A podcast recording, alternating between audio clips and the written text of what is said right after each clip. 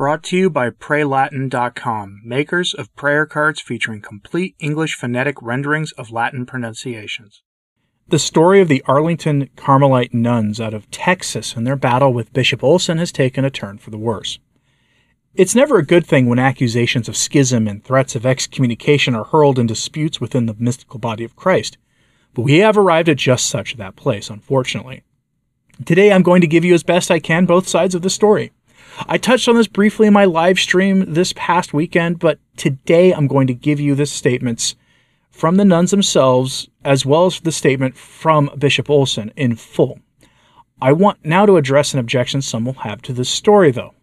Some will automatically reject anything the nuns have to say on this, citing St. Teresa of Avila, who allegedly told the faithful to cling to even wicked bishops.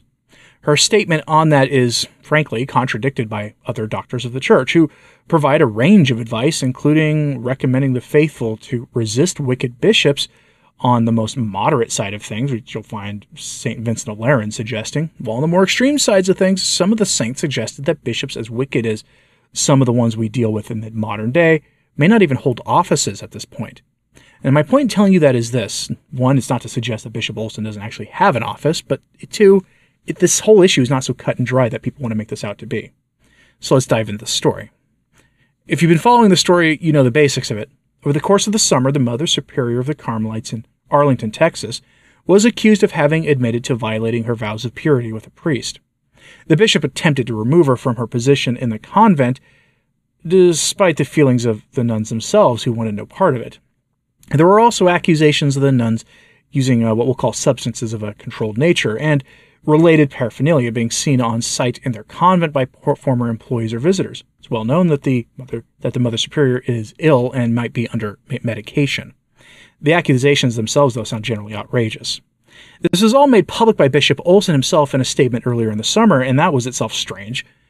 And since then, the nuns' dirty laundry and allegations against them have been made public. Over the weekend, the nuns released a formal statement rejecting the authority of the bishop and declaring that they're going they're getting support from Archbishop Vigano. Though they didn't declare it so formally, they just happened to link to his statement at the bottom of theirs. Anyway, here's their statement in full. I will follow it with the response from the bishop.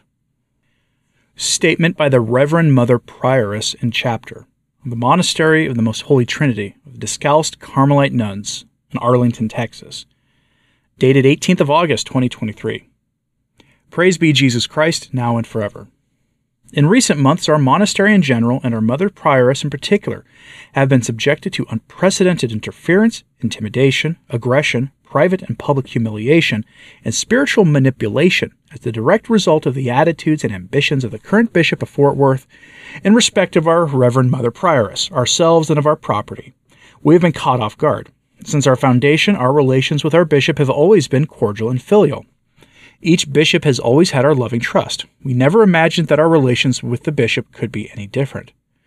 But our filial trust has been abused by the personal and public behaviors of a man who, in the pursuit of his unspecified personal ends, does not fear to shout at nuns or to humiliate them in private and in public when they protest that their rights have been ignored, who does not hesitate to violate their sacred enclosure through his officials, and whose actions in respect of personal property and privacy are more than seriously questionable. In respect to the calumnies that have been published, the chapter takes this opportunity to express its complete confidence in the personal and moral integrity of its mother prioress and in her leadership. We are Carmelite nuns. Prayer and penance are the substance of our life, not politics and power plays. We cannot afford to invest our spiritual or material resources in vain disputes with authorities whose agendas are utterly foreign to ours and whose means to influence the outcomes of our appeals are beyond anything we can match. Our duty before God is to ensure that this Carmel is a tranquil house of prayer, in which every nun and novice can live her vocation in peace and integrity, for the salvation of her soul to the glory of Almighty God and for the edification of His people.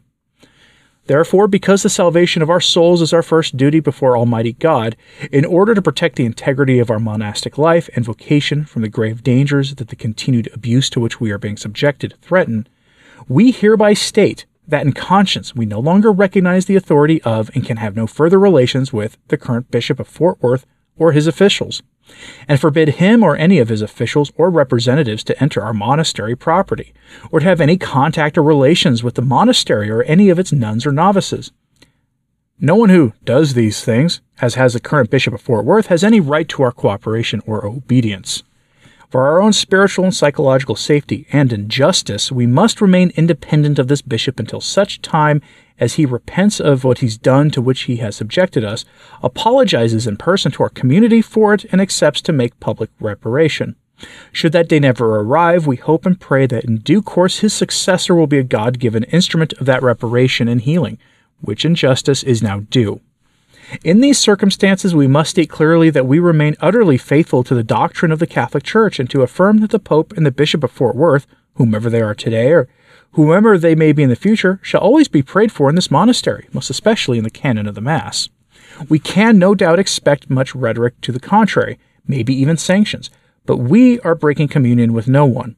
We are simply stating that that which to which we have been subjected is so gravely unjust and intolerably destructive of the vocation to which we are vowed before Almighty God that in conscience those things cannot be cooperated with. This is no rejection of any article of the Catholic faith or morals.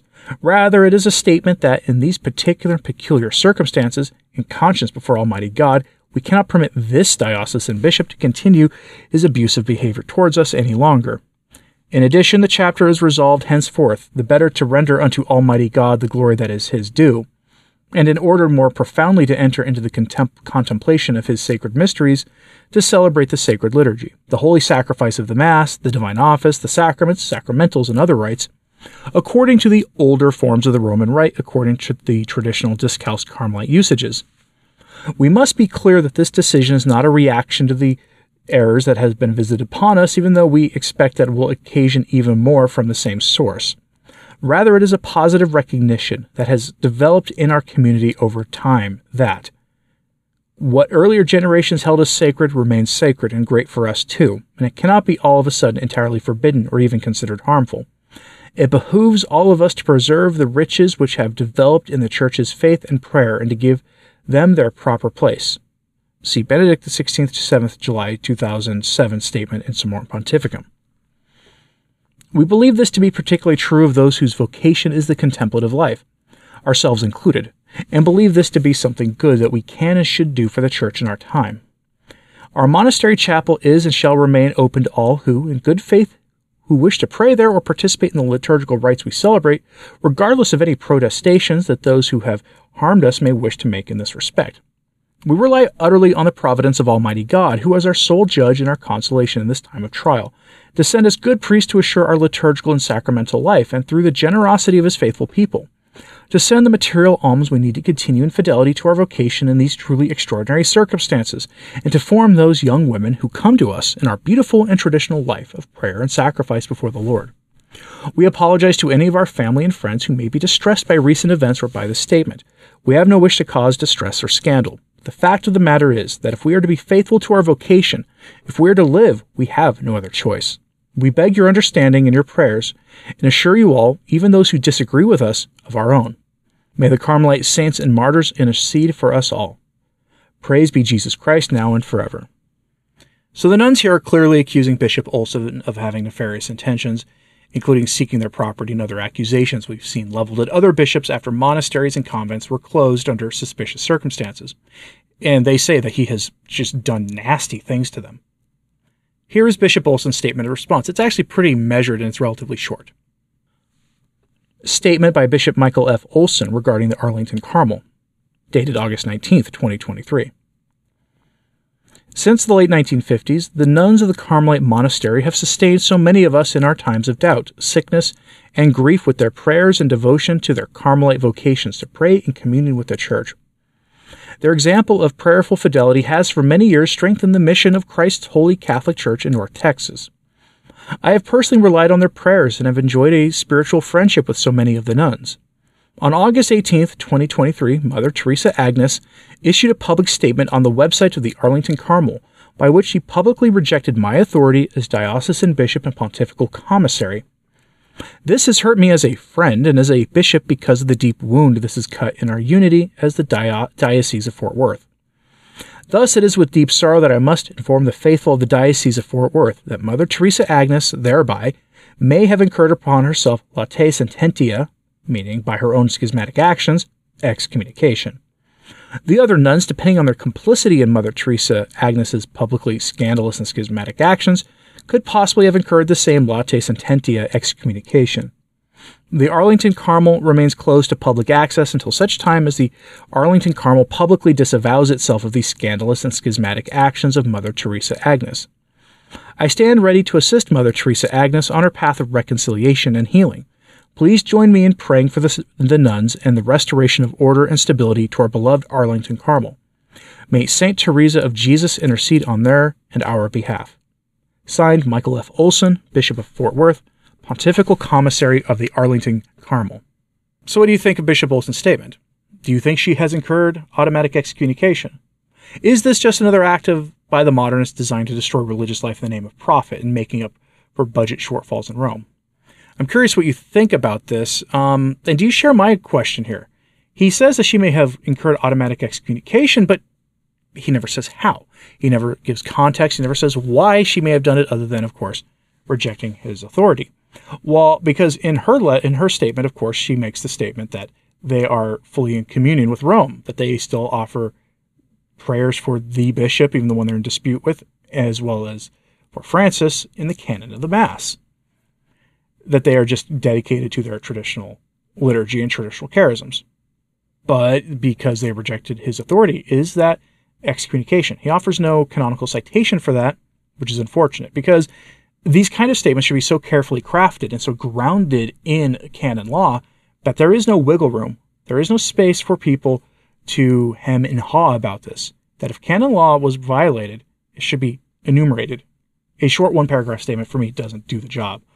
But maybe you're not as much of a stickler for this. And again, as I've said before, I am generally biased towards nuns in all of this because after you've seen so many times, over and over and over again, women religious and men religious too, from the most strident traditionalists to the most strident modernists, have their property seized under really suspicious circumstances from Rome, and then turned around and sold to make strip malls and apartment buildings and things out of.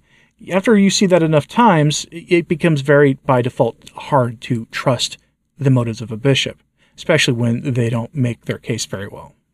That's my take. I'm curious what you think about this, though, so let me know in the comments, please. Like and subscribe if you haven't, it does help. So does sharing this on social media, that helps a lot too. And as always, pray for the church. I'm Anthony Stine. Ave Maria.